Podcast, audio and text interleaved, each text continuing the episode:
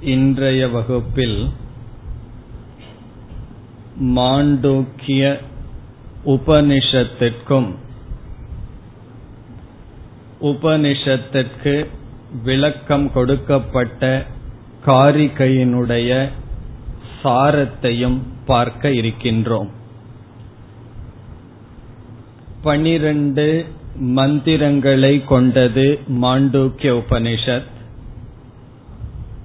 பனிரண்டு மந்திரங்களுக்கு கௌடபாதர் நேரடியாக விளக்கம் கொடுத்தார். ஆகவே கௌடபாதரனுடைய காரிகையுடன் ஆகம பிரகரணம் என்ற முதல் அத்தியாயத்தை நாம் முடித்தோம். இதற்கு பிறகு வருகின்ற மூன்று அத்தியாயங்கள் உபனிஷத்தில் பேசிய கருத்தை மனதில் கொண்டு கௌடபாதர் ஸ்வயமாக விளக்கம் கொடுக்க இருக்கின்றார். அடுத்த அத்தியாயத்தை ஆரம்பிப்பதற்கு முன் நாம் இதுவரை உபனிஷத் மந்திரங்கள் சில பார்த்து அதற்கு இடையில் காரிகை வந்து பிறகு உபனிஷத் மந்திரங்கள் என்றெல்லாம் பார்த்தோம். அதை விட்டு முதலில் உபனிஷத்தை மட்டும் எடுத்துக்கொண்டு அதனுடைய சாரத்தை பார்க்கலாம். இப்பொழுது வரிசையாக பனிரண்டு மந்திரங்களினுடைய மைய கருத்து என்ன சாரம் என்ன என்று பார்ப்போம். பிறகு பனிரண்டு மந்திரங்களுக்கு விளக்கம் கொடுத்த இருபத்தி ஒன்பது காரிகையினுடைய சாரத்தை தனியாக பார்க்கின்றோம். இதுவரை நாம் எப்படி பார்த்தோம்? உபனிஷத் மந்திரங்கள் இடையில் காரிகை பிறகு மந்திரங்கள் என்று பார்த்தோம்.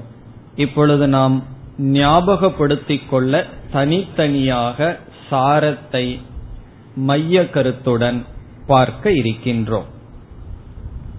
காரணம் என்னவென்றால் இவ்வளவு தூரம் நாம் ஆகம பிரகரணத்தை படித்து இறுதியில் உபனிஷத்தினுடைய ஃப்ளோ அதனுடைய ஓட்டம் எப்படி இருக்கின்றது அதனுடைய மைய கருத்து என்ன என்று நாம் தெரியாமல் இருக்கக்கூடாது.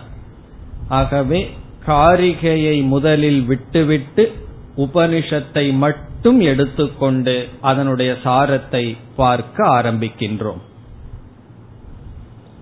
முதல் மந்திரத்தில் இரண்டு மைய கருத்துகள் இருக்கின்றது. ஒன்று ஓம் என்ற அக்ஷரத்தை அனைத்தாக கூறப்படுதல். ஓம் என்பது சர்வம்.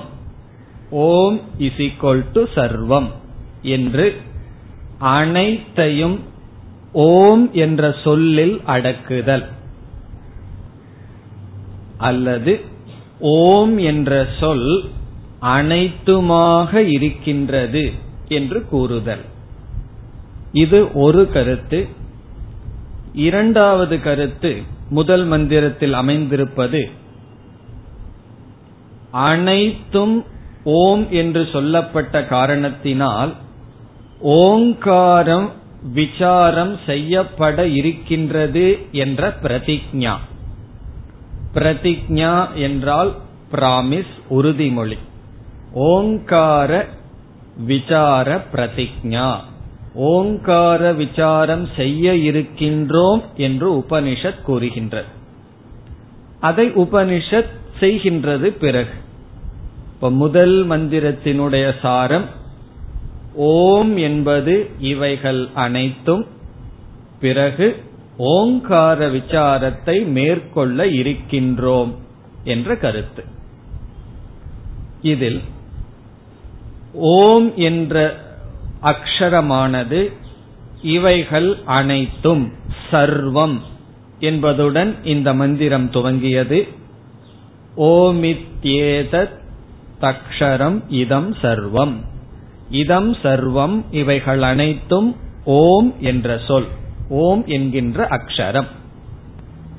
இனி அடுத்ததாக சர்வம் என்பது இரண்டாக பிரிக்கப்பட்டது. அனைத்தும் என்பது இரண்டாக பிரிக்கப்பட்டது. ஒன்று காரிய பிரபஞ்சம். இனி ஒன்று காரண பிரபஞ்சம். அனைத்தும் என்றால் காரிய ரூபமாக இருக்கின்ற இந்த உலகமும் காரண ரூபமாக இருக்கின்ற உலகம். காரண பிரபஞ்சத்திற்கு இனி ஒரு பெயர் மாயா. காரிய பிரபஞ்சம் நாம் அனுபவிக்கின்ற இந்த உலகம். ஆகவே சர்வம் என்ற சொல்லுக்கு முதல் மந்திரத்தில் உபனிஷத்தே விளக்கம் கொடுத்தது பூதம் பவத் பவிஷ்யத். மூன்று காலத்திலும் நம்மால் அனுபவிக்கக்கூடிய காரிய பிரபஞ்சம் ஓங்காரம். பிறகு மூன்று காலத்திற்கு அப்பாற்பட்டு வெளித்தோற்றத்திற்கு வராமல் வெளித்தோற்றத்திற்கு வரும் உலகத்திற்கு ஆதாரமாக இருக்கின்ற காரண நிலையில் இருக்கின்ற பிரபஞ்சமும் ஓங்காரம்.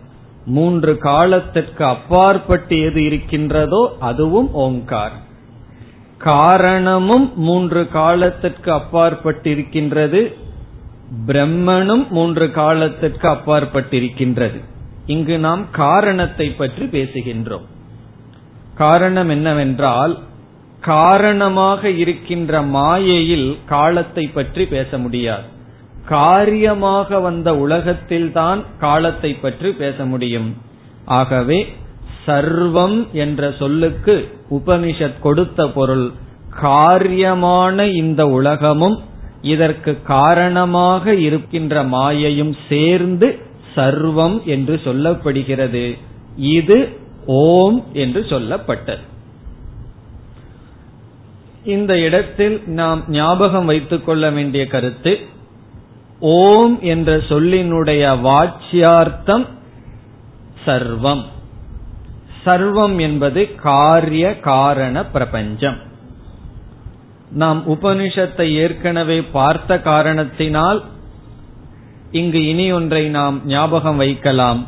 ஓம் என்ற சொல்லினுடைய லட்சியார்த்தம் காரிய காரண பிரபஞ்சத்துக்கு அதிஷ்டானமாக இருக்கின்ற பிரம்ம அல்லது ஆத்மா அல்லது மெய்ப்பொருள். ஓங்காரத்தினுடைய வாச்சியார்த்தம் காரிய காரண ரூபமாக இருக்கின்ற சர்வம் என்று சொல்லப்பட்ட பிரபஞ்சம் ஓங்காரத்தினுடைய லட்சியார்த்தம் அதிஷ்டானம் சர்வத்துக்கு அனைத்துக்கும் ஆதாரமாக இருக்கின்ற பிரம்ம. ஓங்காரத்தை அனைத்தும் என்று சொல்லப்பட்ட காரணத்தினால் ஓங்கார விசாரம் செய்யப்பட இருக்கின்றது என்ற பிரதிஜா இதுதான் முதல் மந்திரத்தினுடைய சாரம். இனி நாம் இரண்டாவது மந்திரத்திற்கு செல்கின்றோம். இரண்டாவது மந்திரத்திலும் இரண்டு முக்கிய கருத்துக்கள் இருக்கின்றது. ஒன்று ஆத்மாவே இவைகள் அனைத்தும் என்று சொல்லி ஆத்ம விசார பிரதிஜா ஆத்மாவே இவைகள் அனைத்துமாக இருக்கின்றது. அனைத்தையும் ஆத்மாவோடு சமப்படுத்தப்படுதல். அத்துடன் ஆத்ம விசாரம் ஆரம்பம் ஆகின்றது இது முதல் கருத்து. சென்ற மந்திரத்தில் அனைத்தும் ஓங்காரத்துடன் சமப்படுத்துதல். இரண்டாவது மந்திரத்தில் அனைத்தையும் ஆத்மாவுடன் சமப்படுத்துதல். சமப்படுத்தி பிரதிஜை செய்தல். சேர்ந்து முதல் கருத்தாக பார்க்கின்றோம். பிறகு இரண்டாவது கருத்து பிரதிஜா மகா வாக்கியம் மகா வாக்கியம் இரண்டாவது மந்திரத்தில் வந்துள்ளது. இந்த மகா வாக்கியம் பிரதிஜா ரூபமான மகா வாக்கியம் பிரதிஜா என்றால் நிலைநாட்டுவதற்கு முன் சொல்லப்படுகின்ற மகா வாக்கியம் விசாரம் செய்து கருத்தை உறுதி செய்வதற்கு முன் இதுதான் என்று சொல்வது பிரதிஜா அந்த மகா வாக்கியம் என்ன? அயம் ஆத்மா பிரம்ம என்பது மகா வாக்கியம் இந்த ஆத்மாதான் பிரம்மமாக இருக்கின்றது என்பது மகா வாக்கியம் பிறகு சர்வம் ஹேதத் பிரம்ம. இவைகள் அனைத்தும் பிரம்ம என்று சொல்லி பிரம்மமே ஆத்மா என்று சொன்ன காரணத்தினால் இவைகள் அனைத்தும் ஆத்மாவாகின்றது. ஆகவே சோயமாத்மா சதுஷ்பாத் இந்த ஆத்மா நான்கு கோணங்களில் பார்க்கப்படுகின்றது என்ற ஆத்ம விசாரம் ஆரம்பிக்கப்படுகின்றது. இவ்விதம் முதல் மந்திரம் இரண்டாவது மந்திரம் இதை எடுத்து பார்க்கும் பொழுது விசாரம் செய்ய போகின்றோம் என்ற அறிமுகமும் விசாரத்துக்கான அடித்தளமும் செய்யப்பட்டு விட்டது. அனைத்தும் ஓம் என்று சொல்லி ஓங்கார விசாரம் செய்ய போகின்றோம். அனைத்தும் ஆத்மா என்று சொல்லி இந்த ஆத்மாவே பிரம்ம என்று சொல்லி பிறகு ஆத்ம விசாரம் ஆரம்பிக்கப்பட்டது. இனி மூன்றாவது மந்திரத்திலிருந்து ஏழாவது மந்திரம் வரை ஆத்ம விசாரம். மூன்றிலிருந்து ஏழு வரை ஆத்ம விசாரம். எட்டாவது மந்திரத்திலிருந்து பனிரெண்டாவது மந்திரம் வரை ஓங்கார விசாரம். மூன்றிலிருந்து ஏழு வரை ஆத்ம விசாரம் எட்டிலிருந்து பனிரெண்டு வரை ஓங்கார விசாரம். இதோடு மாண்டூக்கிய உபனிஷத் முடிகிறது. இப்ப மாண்டூக்கிய உபனிஷத் என்று சொன்னால் பனிரெண்டு மந்திரங்களை எப்படி மனதில் நாம் பிரிக்கின்றோம்? முதல் இரண்டு அறிமுகம் போல பிறகு மூன்றிலிருந்து ஏழு வரை ஆத்ம விசாரம் எட்டிலிருந்து பனிரெண்டு வரை ஓங்கார விசாரம். இப்பொழுது நாம் மூன்றிலிருந்து ஏழு மந்திரங்கள் வரை அடங்கியுள்ள கருத்தினுடைய சாரத்தை பார்க்கலாம். இந்த உபனிஷத்தில் அவஸ்தாத்ரய விவேகம் செய்யப்பட்டது.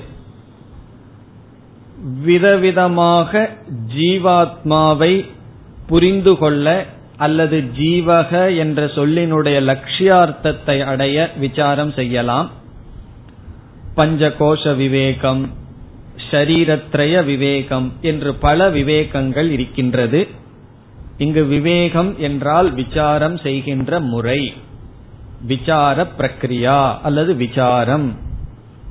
இங்கு என்ன விசாரம் எடுத்துக்கொள்ளப்பட்டது அவஸ்தாத்ரயம் மூன்று அவஸ்தைகள் மூன்று அனுபவங்கள் ஒரு ஜீவனால் அனுபவிக்கப்படுவது அதை எடுத்துக்கொண்டு விசாரம் செய்யப்பட்டது.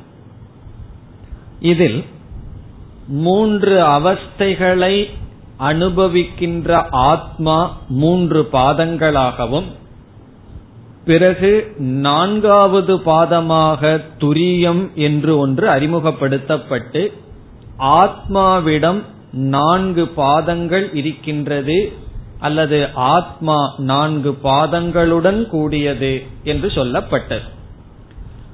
முதல் பாதத்தை எடுத்துக்கொண்டால் முதல் பாதத்தில் என்ன என்ன தத்துவங்கள் அடங்குகின்றன என்று பார்த்தால் ஒன்று சைத்தன்யம் இரண்டாவது ஸ்தூல பிரபஞ்சத்தை அனுபவிப்பவன் அல்லது ஜாகிரத் அவஸ்தை. ஜாகிரத் அவஸ்தை இரண்டாவது. அந்த அவஸ்தையை அனுபவிக்கின்றவன் அல்லது அந்த ஜாகிர அவஸ்தை மூன்றாவது ஸ்தூல சரீரம். நான்காவது ஸ்தூல பிரபஞ்சம். இந்த நான்கும் சேர்ந்ததுதான் ஆத்மாவினுடைய முதல் பாதம். சைத்தன்யம் ஜாகிரத் அனுபவம் விழிப்பு நிலை ஸ்தூல சரீரம் ஸ்தூல பிரபஞ்சம். இவ்வளவும் சேர்ந்தது ஜாகிரத் அவஸ்தை அல்லது முதல் பாதம். இனி இரண்டாவது பாதத்தை எடுத்துக்கொண்டால் நீங்களே கூறிவிடலாம். சைத்தன்யம் சொப்ன அவஸ்தா சூக்ம சரீரம் சூக்ம பிரபஞ்சம். இந்த நான்கும் சேர்ந்தது இரண்டாவது பாதம் ஆத்மாவினுடைய. சைத்தன்யம் கனவு நிலை சொப்ன அவஸ்தா சூக்ம சரீரம் சூக்ம பிரபஞ்சம். மூன்றாவதாக வந்தால் அங்கும் சைத்தன்யம் இருக்கின்றது. பிறகு சுஷுப்தி அவஸ்தா உறக்கம் ஆழ்ந்த உறக்கம் என்ற அனுபவம் காரண சரீரம். காரண பிரபஞ்சம். காரண சரீரம் காரண பிரபஞ்சம் என்ற நான்கும் அமைந்துள்ளது. இதில் நாம் மூன்று அவஸ்தைகளை அல்லது மூன்று பாதங்களை இப்பொழுது பார்த்தால் ஆத்மா என்றால் நான் என்ற சொல்லினுடைய பொருள். எப்பொழுதெல்லாம் ஆத்மான்னு சொல்றோமோ அந்த ஆத்மா என்றால் அகம் நான். நான் ஜாகிரத் அவஸ்தையில் நான் என்ற சைத்தன்யமானவன் ஜாகிரத் அவஸ்தையில் ஸ்தூல சரீரத்தின் துணை கொண்டு ஸ்தூல பிரபஞ்சத்தை அனுபவிக்கின்றேன். இந்த நான்கையும் நம்ம பார்த்தோம்னா சைத்தன்யம்ங்கிற இடத்துல நான் புரிஞ்சிட்டோம்னா நாலு இது பார்த்தோம் முதல் பாதத்துல. அதுல சைத்தன்யமாகிய நான் ஜாகிரத் என்ற அவஸ்தையை ஸ்தூல சரீரத்தின் துணை கொண்டு ஸ்தூல பிரபஞ்சத்தை அனுபவித்து வருகின்றேன். அப்படியே சைத்தன்யமாகிய நான் சொப்ன அவஸ்தையை சூக்ம சரீரம் என்ற துணை கொண்டு சூக்ம பிரபஞ்சத்தை அனுபவிக்கின்றேன். மீண்டும் சைத்தன்யமாகிய நான் ஆழ்ந்த உறக்கம் என்ற நிலையை காரண சரீரத்தில் இருந்து கொண்டு நான் அனுபவிக்கின்றேன். காரண சரீரத்துல சமஷ்டி வெஷ்டி என்ற பேதம் கிடையாது. ஏன்னா அது காரண நிலை. காரண சரீரத்தில் இருந்து கொண்டு காரண சரீரத்தில் இருக்கின்ற அஜானத்தையும் ஆனந்தத்தையும் அனுபவித்துக் கொண்டு இருக்கின்றேன். இந்த மூன்றும் தான் நமக்கு இருக்கின்ற மூன்று அவஸ்தைகள் அதில் இருக்கின்ற தத்துவங்கள். இவைகளெல்லாம் தான் உபனிஷத் பேசியது. மூன்றாவது மந்திரத்தில் முதல் பாதம் பேசப்பட்டது. முதல் பாதத்தில் நாம் சொன்ன இந்த நான்கு தத்துவங்களும் அடங்குகின்றது. சைத்தன்யம் ஜாகிரத அவஸ்தை பிறகு ஸ்தூல சரீரம் ஸ்தூல பிரபஞ்சம். இனி நான்காவது மந்திரத்தில் சொப்பன இரண்டாவது பாதம் சொப்பன அவஸ்தை பேசப்பட்டு நாம் கூறிய இந்த நான்கும் இருக்கின்றது. ஐந்தாவது மந்திரத்தில் சுஷுப்தி என்பது பேசப்பட்டு நாம் கூறிய இந்த நான்கு தத்துவங்களும் பேசப்பட்டது. வேறு சில கருத்துக்களும் பேசப்பட்டிருக்கின்றது. ஆனால் இந்த நான்கு நாம் கூறியதுதான் மைய கருத்து.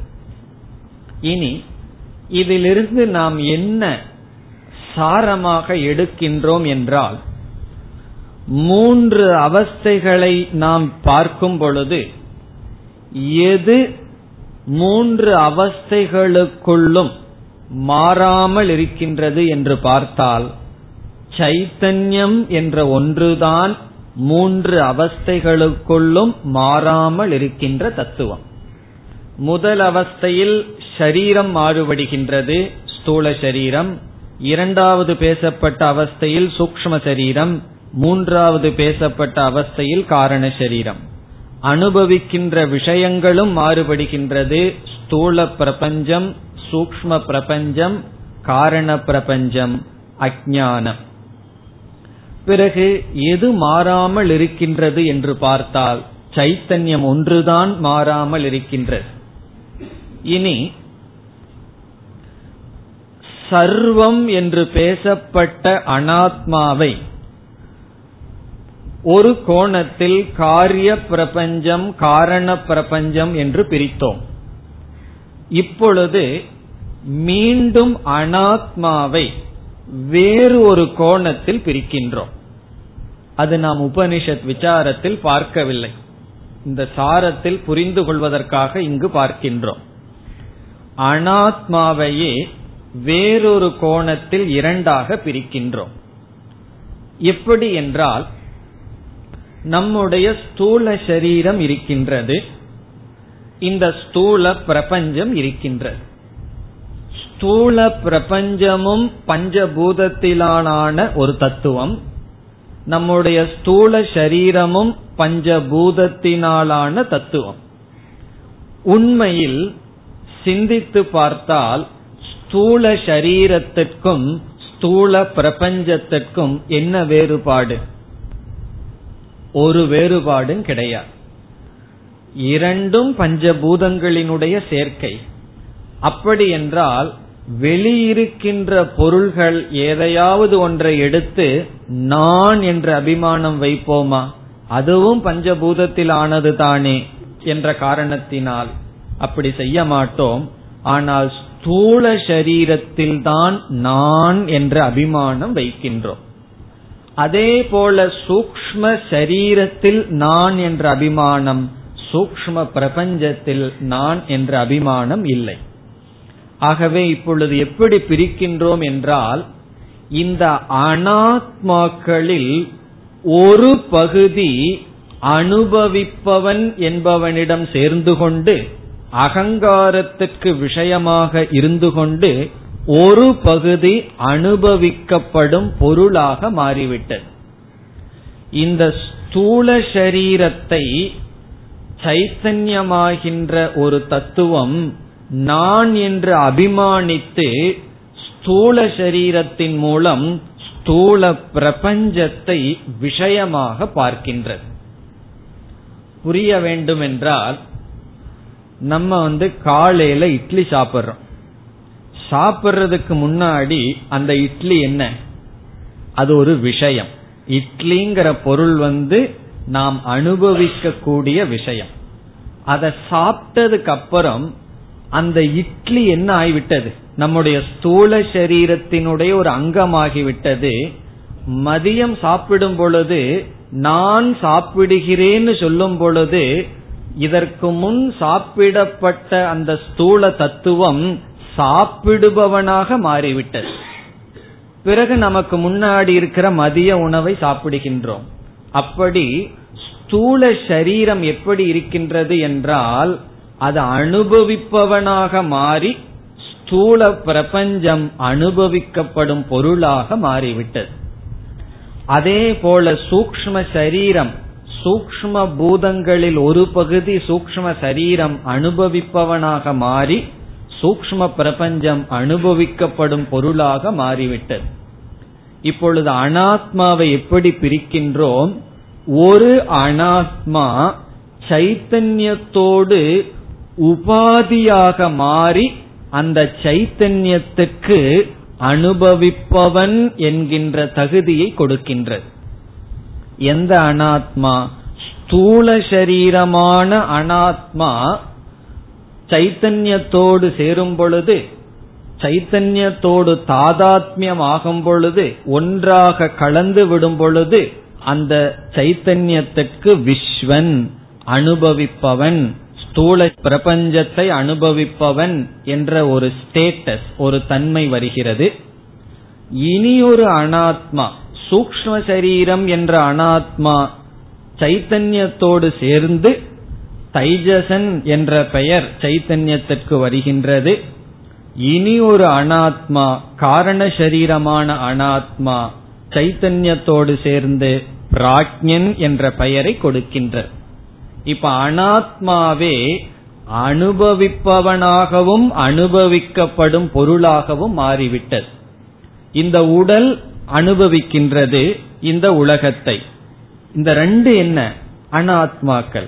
இப்போ ஒரு அனாத்மா அனுபவிப்பவன் இனி ஒரு அனாத்மா அனுபவிக்கப்படுவது என்று அனைத்து அனாத்மாவையும் இரண்டாக பிரித்து அனுபவிக்கின்ற அனாத்மாவைத்தான் ஷரீரத்ரயம் என்று சொல்கின்றோம். அப்பொழுதுதான் இப்பொழுதுதான் அனாத்மா எப்படி பிரிக்கப்படுகின்றது? ஷரீரத்ரயம் மூன்று உடல் பிறகு மூன்று பிரபஞ்சம்.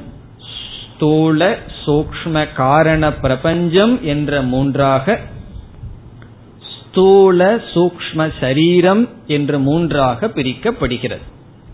இப்பொழுது ஜீவனுடைய நிலை எப்படி இருக்கின்றது? அவன் மூன்று உடலை நான் என்று அபிமானித்து ஸ்தூல சரீரத்தில் அபிமானம் இருக்கும் பொழுது விஸ்வன் என்ற தன்மையுடனும் சூக்ம சரீரத்தில் பிரதானமாக அபிமானத்தை கொண்டு தைஜசன் என்றும் சூக்ம காரண சரீரத்தில் அபிமானத்தை கொண்டு பிராக்ஞன் என்ற பெயருடனும் சம்சாரியாக இருந்து வருகின்றான். இந்த சம்சாரியாக மூன்று அவஸ்தையில் இருக்கின்ற ஜீவன் மூன்று நான்கு ஐந்து மந்திரங்களில் பேசப்பட்டது. இது நமக்கு புதிய கருத்தா தெரியாத கருத்தா அல்லது தெரிந்த கருத்தா என்றால் இது அனுவாதம் நம்ம என்ன அனுபவிச்சிட்டு இருக்கிறோமோ அதை உபனிஷத் முறைப்படுத்தி காட்டியது. பிறகு என்ன செய்ய போகின்றது? இதோடு உபனிஷத்து விட்டு விட்டால் நம்ம சம்சாரி என்று ஸ்டாம்ப் பண்ணி விட்டது போல் ஆகிவிடும். நம்ம ஏற்கனவே மூன்று அவஸ்தை அனுபவிச்சிட்டு இருக்கோம் உபனிஷத் அதை கூறிவிடவில்லை. அதற்கு மேல் நம்மை பற்றி உபனிஷத் பேச போகின்றது. அதற்கு முன் ஆறாவது மந்திரத்தில் என்ன செய்யப்பட்டது? காரண சரீரத்தில் இருக்கும் பொழுது காரண பிரபஞ்சத்தையும் எடுத்துக்கொண்டு காரண பிரபஞ்சத்துக்கு அதிஷ்டானமாக இருப்பவன் ஈஸ்வரன் என்று ஈஸ்வர தத்துவம் அறிமுகப்படுத்தப்பட்டது. மூன்று நான்கு ஐந்து இதில் ஜீவனுடைய தத்துவம் பிரதானமாக கூறப்பட்டது. ஆறாவது மந்திரத்தில் ஈஸ்வரனுடைய தத்துவம் கூறப்பட்டது. அது மட்டுமல்ல மூன்று நான்கு ஐந்து இதில் சமஷ்டியும் சேர்ந்து இருப்பதாக நாம் பார்த்துள்ளோம். வைஸ்வானரன் அல்லது விராட் ஹிரண்ய கர்ப்பன் இவைகளும் இதற்குள் பேசப்பட்டது என்றும் நாம் பார்த்தோம். வெஷ்டியை பத்தி விசாரம் செய்யும் பொழுது சமஷ்டியும் சேர்ந்து இருப்பதாக நாம் பார்த்துள்ளோம். இவ்விதம் ஆறாவது மந்திரம் ஈஸ்வர தத்துவத்தை கூறி முடித்தது. இனி நாம் ஏழாவது மந்திரத்திற்கு வருகின்றோம். ஏழாவது மந்திரத்திற்குள் வந்தால் இந்த ஏழாவது மந்திரம் என்ன செய்கின்றது? நாந்த பிரக்ஞம் ந பகிஷ்பிரக்ஞம் என்ற மந்திரமானது விஸ்வனை பார்த்து நீ விஸ்வன் அல்ல விஸ்வன் அல்லது ஜாகிரத் என்ற ஒரு அவஸ்தையை அனுபவிப்பவன் என்ற தன்மை உனக்கு வந்ததற்கு காரணம் அனாத்மா ஒன்றை நீயாக புரிந்துள்ளாய். அனாத்மாவில் இருக்கிற ஒரு பகுதி அதாவது ஷரீரத்தை நீன்னு நினைச்சிட்டதுனால அந்த ஷரீரத்தை உன்மீது ஏற்றி வைத்ததனால்தான் வெறும் சாட்சியாக இருக்கின்ற சைத்தன்யமான நீ இந்த உலகத்தை அனுபவிப்பவன் ஸ்தூல பிரபஞ்சத்தை அனுபவிப்பவன் என்று நினைக்கின்றாய். அதே போல சூக்ம பிரபஞ்சத்தை நான் அனுபவிப்பவன் நான் போக்தா. நான் கர்த்தா என்றெல்லாம் நீ நினைக்கின்றாய் அதற்கு காரணம் சூக்மமான ஒரு அனாத்மா ஒரு பகுதியை உன்மீது ஏற்றி வைத்துள்ளாய் என்று ந அந்த பிரக்ஞம் ந பகிஷ் பிரக்ஞம் ந பகிஷ் பிரக்ஞம் சொன்னா விஸ்வனை பார்த்து சொல்கின்றது நீ விஸ்வன் அல்ல வெளி விஷயத்தை பார்ப்பவன் அல்ல. பிறகு என்னன்னா நீ வெறும் சைத்தன்ய சொரூபம். ஸ்தூல சரீரத்தை உன்னிடமிருந்து நீக்கிவிட்டால் உன்னிடம் இருப்பது வெறும் சைத்தன்ய தத்துவம். அதே போல சூக்ம சரீரத்தை நீக்கிவிட்டால் உன்னிடம் இருப்பது சைத்தன்ய தத்துவம். காரண சரீரத்தை நீக்கிவிட்டால் நீ சைத்தன்ய தத்துவம். பிறகு அனைத்தையும் நீ சேர்ந்தும் அனுபவிப்பவன் அல்ல என்றெல்லாம் நிஷேதம் செய்து எதை? மூன்று நிலையில் இருக்கின்ற ஆத்ம தத்துவத்தில் எவைகளெல்லாம் ஏற்றி வைக்கப்பட்டதோ அவைகளையெல்லாம் நிஷேதம் செய்து நீ கேவலமான வெறும் சைத்தன்ய தத்துவம் என்று அவஸ்தாத்ரயத்தினுடைய கடைசி பலனான நான் சைத்தன்ய சொரூபம். பிறகு ஸ்தூல சூக்ம காரண சரீரங்கள் என் மீது ஏற்றி வைக்கப்பட்டுள்ளது என்ற அறிவை ஏழாவது மந்திரம் நமக்கு கொடுக்கின்ற இப்ப நாந்த பிரக்யம் ந பகிஷ் பிரக்யம்ங்கிற இடத்துல என்ன செய்யப்பட்டது? அனாத்மாவை இப்ப ரெண்டா பிரிச்சிருக்கின்றோம். ஒரு அனாத்மா நான் எடுத்துக்கிற அனாத்மா இனி ஒரு அனாத்மா என்னால் அனுபவிக்கப்படுகின்றதுங்கிற அனாத்மா இந்த நான்கிற எடுத்துக்கிற அனாத்மாவை எல்லாம் நீக்கிவிட்டது. என்றால் மூன்று ஷரீரத்தையும் நீக்கிவிட்டது. அது எப்படி நீக்கியதுன்னா நீ ஸ்தூல சரீரம் அல்லன்னு சொல்லல. ஸ்தூல சரீரத்தை அபிமானம் வச்சா என்ன அனுபவம் வருமோ அது உனக்கு இல்லை என்று சொல்கிறது. ந பகிஷ்பிரக்யம்னா நீ வெளியே ஸ்தூல பிரபஞ்சத்தை அனுபவிப்பவன் அல்ல என்று சொன்னதிலிருந்து அந்த அனுபவம் எதனால் வருகின்றது? ஸ்தூல சரீரம் அதை நான் என்று நினைத்துள்ளாய். அது உன்னிடத்தில் இல்லை என்று நிஷேத முகமாக மூன்று அவஸ்தையில் இருக்கின்ற ஷரீரங்களை நீக்கி மூன்று அவஸ்தைக்கும் பொதுவாக இருக்கின்ற சைத்தன்யம் நீ ஆத்மா என்று சொன்னது. அதற்கு பிறகு தம் அவ்வகாரியம் அக்ராஹியம் ஒரு பகுதி. அதில் அதிருஷ்டம் என்றால் இனி மீண்டும் நாம் சிந்திக்க வேண்டும் இந்த இடத்தில் ஸ்தூல சரீரத்தை நான் நினைச்சிட்டு அது ஒரு அனாத்மா. இந்த அனாத்மாவை நான் என்னன்னு புரிந்து கொண்டேன் நான் புரிந்து கொண்டேன். பிறகு மற்ற அனாத்மாக்களை எப்படி புரிந்து கொண்டுள்ளேன் என்னால் பார்க்கப்படுகின்றது என்று புரிந்து கொண்டேன். பிறகு என்ன நினைக்கின்றேன் ஸ்தூல சரீரம் பார்க்கப்படும் பொழுது நானும் பார்க்கப்படுகின்றேன் என்று நினைக்கின்றேன். என்னுடைய சூக்ம சரீரம் மற்றவர்களால் அறியப்படும் பொழுது நான் அறியப்படுகின்றேன் நான் அனுபவிக்கப்படுகின்றேன் என்று நினைக்கின்றேன். ஏன்னா ஸ்தூல சரீரம் பார்க்கப்படுகிறது ஸ்தூல சரீரம் பார்க்கின்றது. இந்த ரெண்டு ஸ்தூல சரீரம் செய்கின்றது. இந்த இரண்டும் என்னுடையதாக நினைக்கின்றேன் யாது காரணத்தினால் நீ சூக்ம சரீரம் அல்லவோ அந்த காரணத்தினால் அதிருஷ்டம். சைத்தன்யமான ஆத்மா அனுபவிப்பவனும் அல்ல என்று சொல்லி அனுபவிக்கப்படும் பொருளும் அல்ல என்று சொல்லப்படுகின்றது. அதிர்ஷ்டம் சொன்னா பார்க்கப்படுவதல்ல அனுபவிக்கப்படுவதல்ல என்றெல்லாம் சில சொற்கள் அதிர்ஷ்டம் அவ்வகாரியம் அக்ராஹியம் அலக்ஷணம். என்ற சொற்கள் எல்லாம் வந்தது. நம்முடைய சம்சாரம் என்னவென்றால் நான் பார்க்கின்றேன் நான் பார்க்கப்படுகின்றேன். நான் அனுபவிக்கின்றேன் நான் அனுபவிக்கப்படுகின்றேன். அது சம்சாரம். மோக்ஷங்கிறது என்ன நான் பார்ப்பவனும் அல்ல நான் பார்க்கப்படுபவனும் அல்ல நான் சப்ஜெக்டும் அல்ல நான் ஆப்ஜெக்டும் அல்ல. நான் எதையும் பார்க்கல நான் யாராலும் பார்க்கப்படவில்லை. நாந்த பிரஜம்னா பகிஷ் பிரஜம்ங்கிற இடத்துல நேய தர்மம் பார்க்கப்படுதல்ங்கிற தர்மம் நீக்கப்பட்டது. அதிர்ஷ்டம் அவ்வகாரியம்ங்கிற இடத்துல பார்க்கப்படுதல் இல்லை. முன் பார்ப்பவன் அல்ல இப்பொழுது பார்க்கப்படுபவனும் அல்ல. பிறகு நான் யார்னா? பூர்ண சைத்தன்ய சொரூபம்.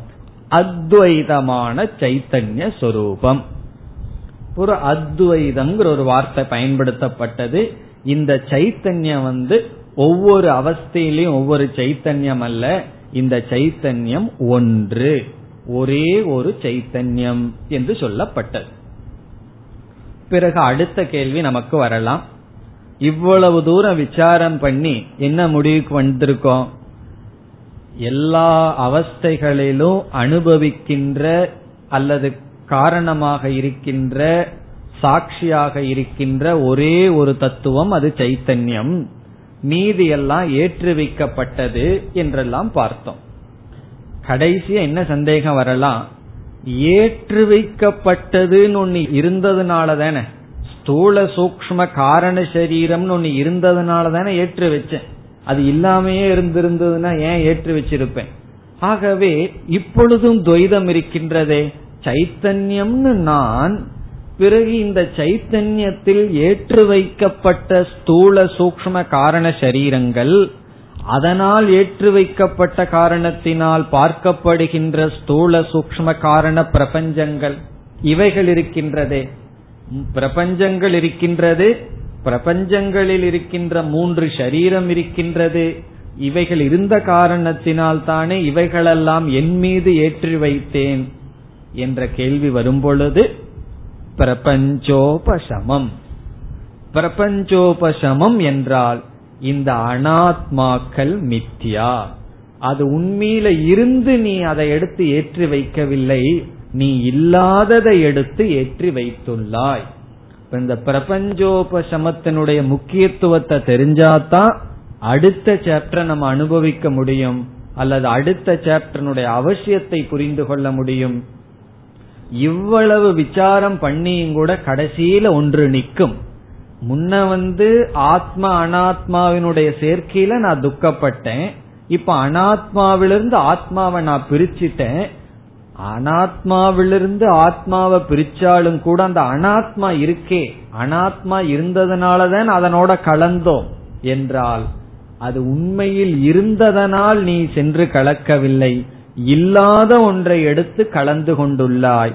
ஆகவே இந்த சைத்தன்யம் என்பது எந்த இடத்தில் உண்மையில் அனாத்மாக்கள் எல்லாம் இல்லாமல் போகின்றதோ அதற்கு பிறகு எந்த பிரபஞ்சமும் எந்த ஷரீரங்களும் கிடையாது என்று பிரபஞ்சோபசமம் என்ற சொல்லில் அனாத்மா மித்யா என்று காட்டப்பட்டது.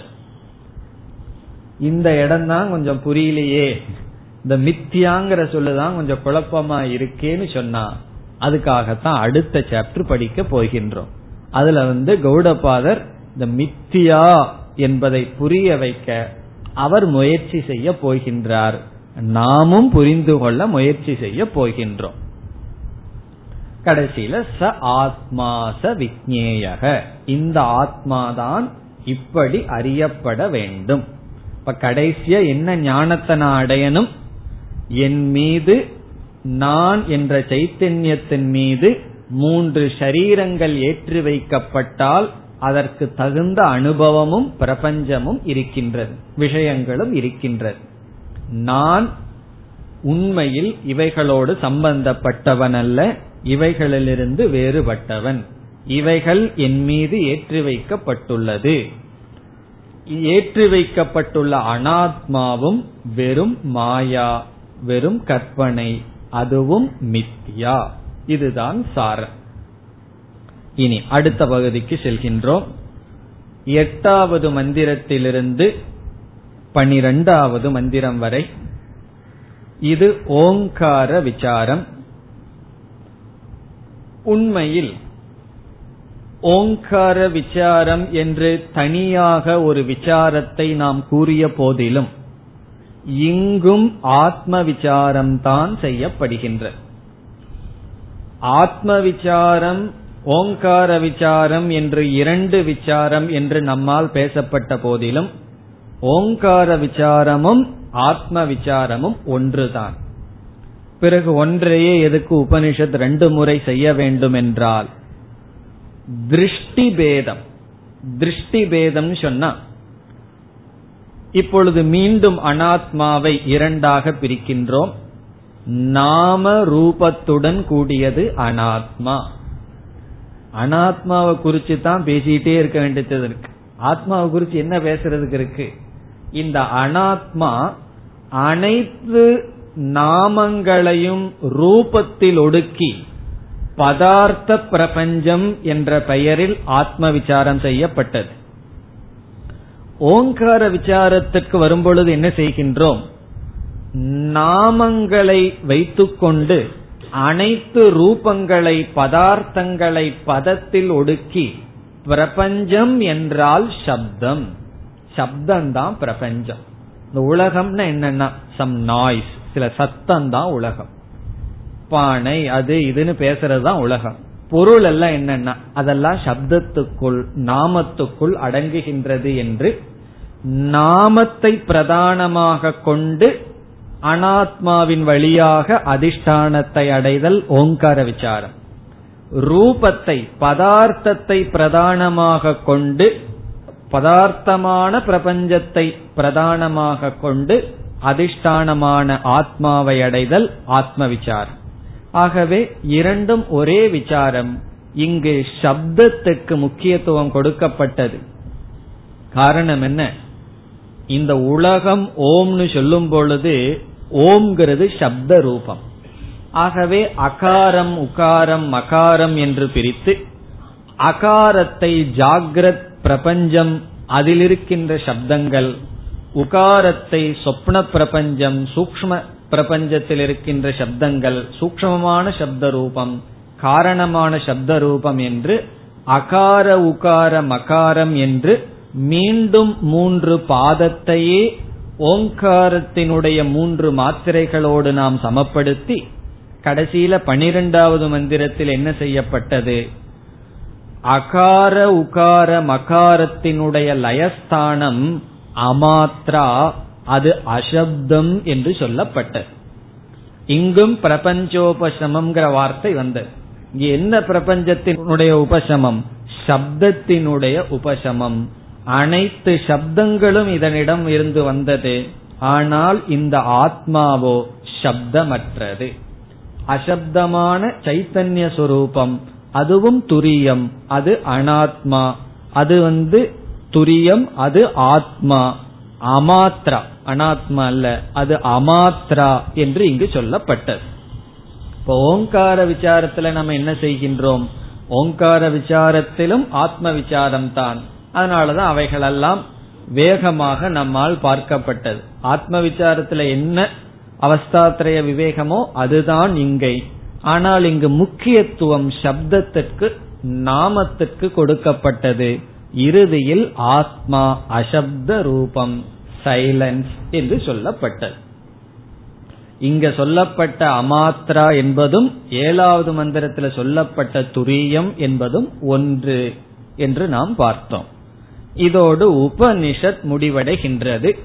இப்போ உபனிஷத்தை நம்ம பார்த்தோம்னா இரண்டு மந்திரங்கள் முகவுரையாக அமைய அவஸ்தாத்திரைய விவேகம் செய்து ஏழாவது மந்திரத்தில் ஆத்மஸ்வரூபத்தை நிலைநாட்டி அது அத்வைதம் என்று சொல்லி பிறகு பிரபஞ்சத்தை மித்தியா என்று சொல்லப்பட்டு அதோடு உபனிஷத் பூர்த்தி அடைகிறது இருப்பினும் எட்டாவது மந்திரங்களிலிருந்து ஓங்கார விசாரம் என்ற பெயரில் அதே ஆத்ம விசாரம். இடையில் சில உபாசனைகள் எல்லாம் படியாக சொல்லப்பட்டது.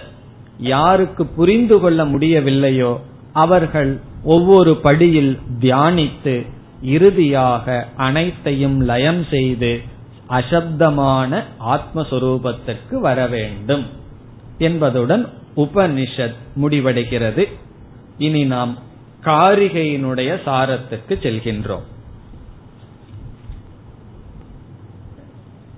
இருபத்தி ஒன்பது காரிகைகள் பனிரண்டு மந்திரங்களை விளக்கின.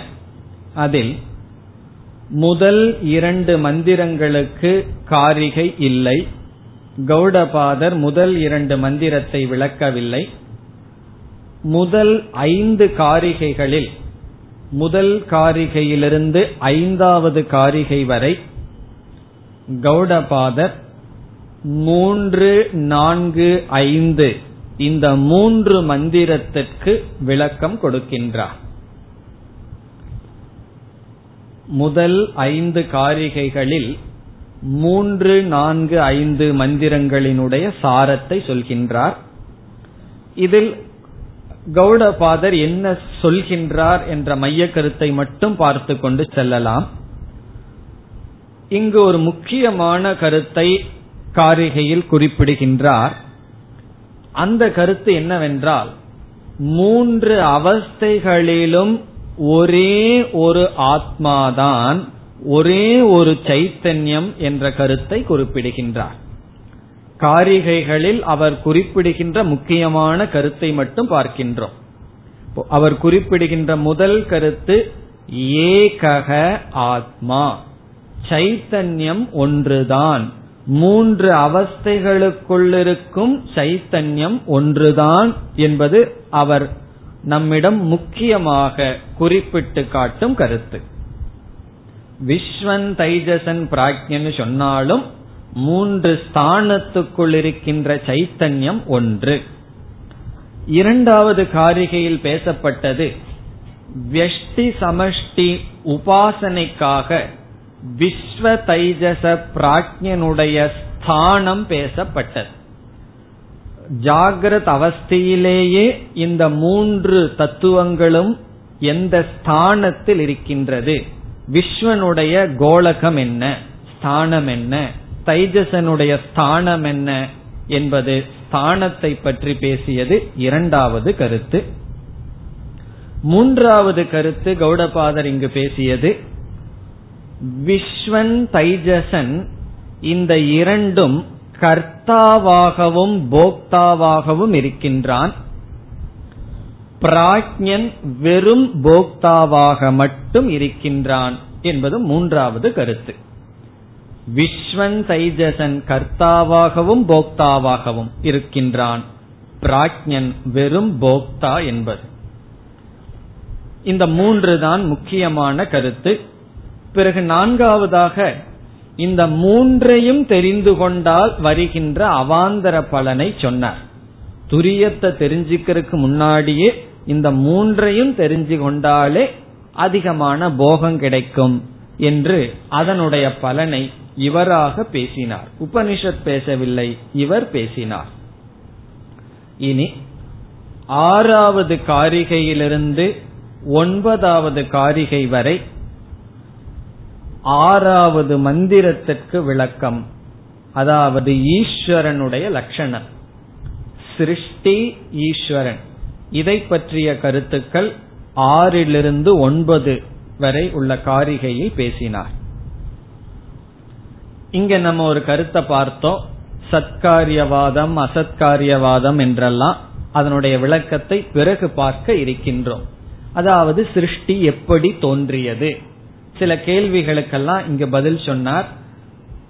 சிருஷ்டியினுடைய தன்மை என்ன? எப்படி சிருஷ்டியானது தோன்றியது? ஏன் சிருஷ்டி தோன்றியது என்பதற்கெல்லாம் சில கருத்தை சொன்னார். விதவிதமான மதங்களை பற்றி சொன்னார். ஈஸ்வரனுடைய இச்சை சிருஷ்டி என்று சொல்கிறார்கள் காலத்தினால் சிருஷ்டி என்று சொல்கிறார்கள் என்றெல்லாம் பல பல கருத்துக்களை ஆசிரியர் சொன்னார். இந்த காரிகையினுடைய சாரம் என்னவென்றால் ஈஸ்வரனுடைய லட்சணத்தை சொல்லி சிருஷ்டியை அறிமுகப்படுத்துதல் அவ்வளவுதான்.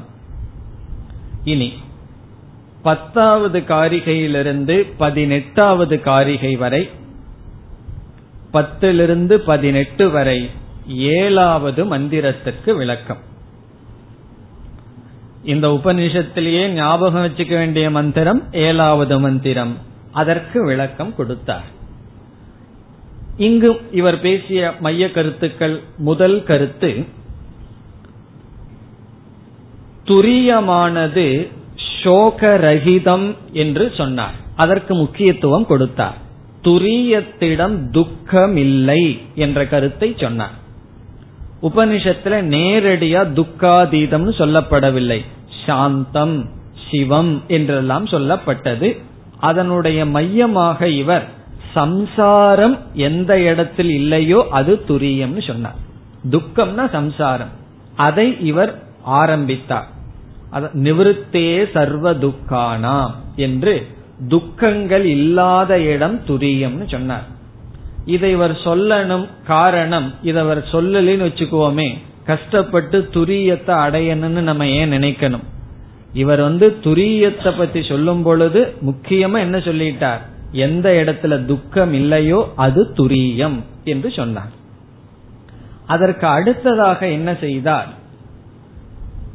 விஸ்வ தைஜச பிராக்யன் துரியன். இவர்களை ஒப்பிட்டு சில விசாரங்கள் செய்தார். கம்பேரிட்டிவ் ஸ்டடி செய்தார். அதுல வந்து மூன்று கருத்துக்கள் மூன்று சில சொற்களை அவர் அறிமுகப்படுத்தினார். முதலில் காரணம் காரியம் என்ற சொற்கள். அதுல காரியம் என்றால் அத்தியாசம் ஏற்று வைக்கப்பட்டது. காரணம் என்றால் அஜானம் இதெல்லாம் சொன்னா உங்களுக்கு ஞாபகம் வரும். அப்ப படிச்சது. ஏற்றி வைக்கப்பட்டது அத்தியாசம் காரியம். அதற்கு காரணம் அஜானம் இதுல என்ன சொன்னார்? விஸ்வனும் தைஜசனும் காரியத்துடனும் காரணத்துடனும் இருக்கின்றான். ஆத்ம அஜானத்துடனும் அதனால் ஏற்றி வைக்கப்பட்டதுடனும் இருக்கின்றான்.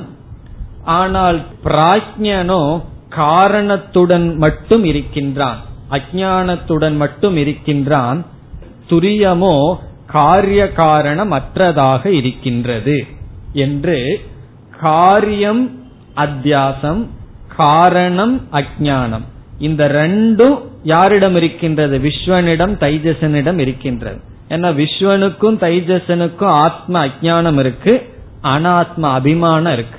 பிராஜ்யனுக்கு ஆத்ம அஜானம் மட்டும் அஜானத்துல மட்டும் அபிமானம். அதன் மேல் ஏற்றி வைக்கப்பட்ட அத்தியாசம் இல்லை. இந்த காரிய காரணத்தையே வேறொரு பேர்ல சொன்னார் சொப்பன நித்ரா அப்படின்னு சொன்னார். சொப்பனம்னு சொன்னா காரியம். இந்த இடத்துல என்ன செய்து கொண்டார்? ஜாகிரத்தையும் சொப்பனத்தையும் சொப்பனம்னு அழைத்து விட்டார். ஜாகிரத்தும் சொப்பனம்தான் சொப்பனமும் சொப்பனம்தான். இந்த ரெண்டையும் சேர்ந்து சொப்பனம் என்றும் அறியாமையை நித்ரா என்றும் சொன்னார். பிறகு மீண்டும் இதையே வேறொரு மொழியில் பேசினார். அந்நதா கிரகணம் அக்ரகணம் என்று பேசினார். அந்நதா கிரகணம்னா வேறு விதமாக புரிந்து கொள்ளுதல் அக்ரகணம்னா புரிந்து கொள்ளாமல் இருத்தல். விஸ்வனும் தைஜசனிடமும் அக்ரகணம் அந்நதா கிரகணமும் இருக்கின்றது. பிராஜ்யனிடம் அக்ரகணம் மட்டும் இருக்கின்றது. துரியத்தினிடம் ஒன்றும் இல்லை என்று சொன்னார். இது வந்து இதற்கு அடுத்ததாக பேசிய கருத்து துரியத்திடம் துக்கம் இல்லை என்று சொன்னதற்கு பிறகு பேசிய கருத்து. அதற்கு பிறகு இந்த துரியத்தை எப்படி அடைதல் என்ற கருத்தை பேசினார் அறிவினால் அடைதல் என்று பேசினார். அறிவினால் எப்படி அடைகின்றான் எந்த இடத்துல பிரபஞ்சம் போயிருக்கோ அது துரியம்னு சொன்னார். அப்ப நமக்கு ஒரு சந்தேகம் வந்தது பிரபஞ்சம் போனால் மோக்ஷம்னு சொன்னா இப்போ ஒரு காலத்துல பிரபஞ்சம் இருந்ததே ஒரு காலத்துல பிரபஞ்சம் போகலையே என்ற கேள்வி வரும் பொழுது பிரபஞ்சம் மித்தியா என்ற கருத்தையும் இங்கு பேசினார். பதினேழாவது காரிகள் பேசினார் பிரபஞ்சம் ஒன்னு இருந்தா தானே போறதுக்குன்னு சொன்னார். அப்ப நமக்கு ஒரு சந்தேகம் வந்தது. என்ன சந்தேகம்? ஜீவன் வேணா பிரபஞ்ச இல்லாத பிரபஞ்சத்தை பார்க்கட்டும் இல்லாத துவைதத்தை பார்க்கட்டும் சாஸ்திரமும் கூட சிஷ்யன் குரு சாஸ்திரம் என்ற துவைதத்தை பார்த்திருக்கின்றதே. அப்ப சாஸ்திரம் வந்து துவைதத்தை பத்தி பேசுறது அறியாமையிலா? என்ற கேள்வி வரும் பொழுது உபதேசாத் அயம் வாதக. முக்கியமான சொல் பதினெட்டாவது காரிகையில் உபதேசத்திற்காக சாஸ்திரம் இவைகளை பேசியது குரு சிஷ்யன் இவைகளெல்லாம் பேசப்பட்டது. உண்மையில் சாஸ்திரத்திடமும் துவைத திருஷ்டி துவைத சத்தியத்துவம் இல்லை. இந்த பதினெட்டாவது காரிகையில உபதேசா தயம் வாதகங்கிறது முக்கியமான வரி. அடிக்கடி சங்கரர் வந்து கோட் பண்ற சொல். ஞாதே துவைதம்னு வித்யதே அந்த ரெண்டு காரிகை பதினேழு பதினெட்டு காரிகைகள் மிக முக்கியம். இனி அடுத்ததாக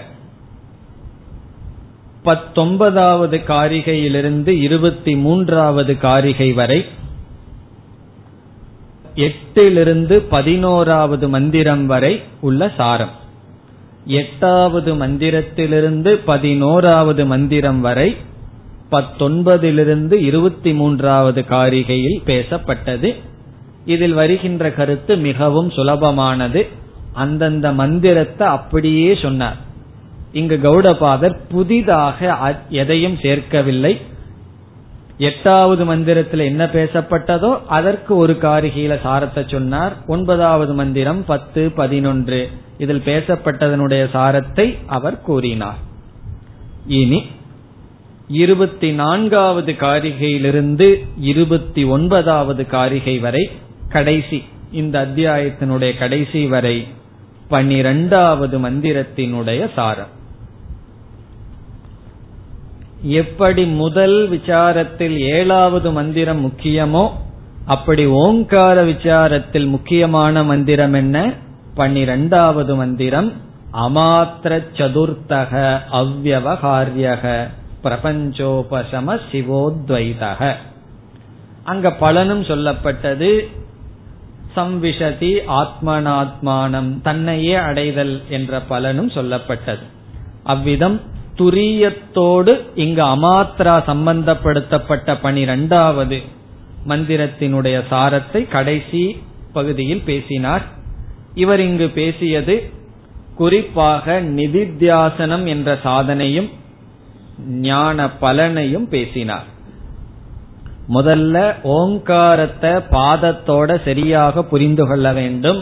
ஓங்கார விசாரம் வேற ஆத்ம விசாரம் வேறங்கிறதல்ல.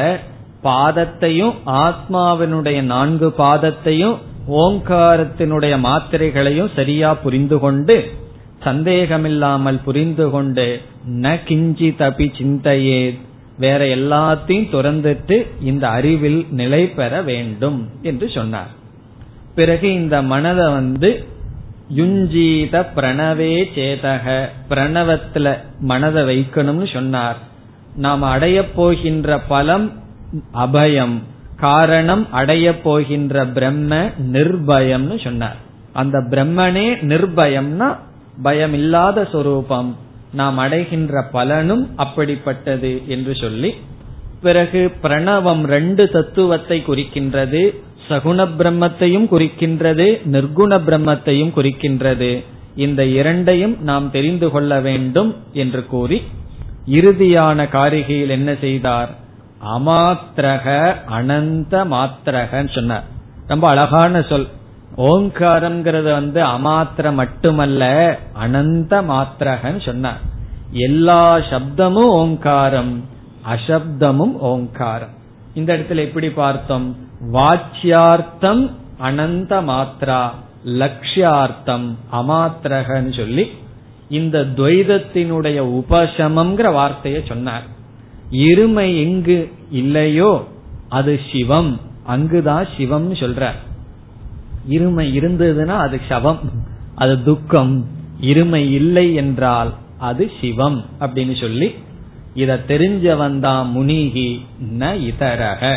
தன்னுடைய லட்சணத்தை அல்லது ஓங்காரத்தினுடைய சொரூபத்தை அறிந்தவன் முனி என்று சொல்லி முடித்தார். இனி என்ன செய்ய போகின்றார்? உபனிஷத் முடிந்து விட்டது. ஆனால் உபனிஷத்தில் இரண்டு சொற்கள் அவருடைய மனதில் பதிந்திருக்கின்றது. ஒன்று பிரபஞ்சோபசமக இனி ஒன்று அத்வைதம். அடுத்த அத்தியாயத்தில் வைதத்திய பிரகரணம் என்ற இரண்டாவது பகுதியில் பிரபஞ்சோபசமத்தை விளக்குவார். மூன்றாவது பகுதியில் அத்வைதக என்ற சொல்லை விளக்குவார். அடுத்த பகுதியில் இரண்டாவது அத்தியாயத்திற்கு செல்லலாம். ॐ पूर्णमधपूर्णमिधं पूर्णात्पूर्णमुदच्छते पूर्णस्य पूर्णमादाय पूर्णमेवावशिष्यते ॐ शान्ति शान्ति शान्तिः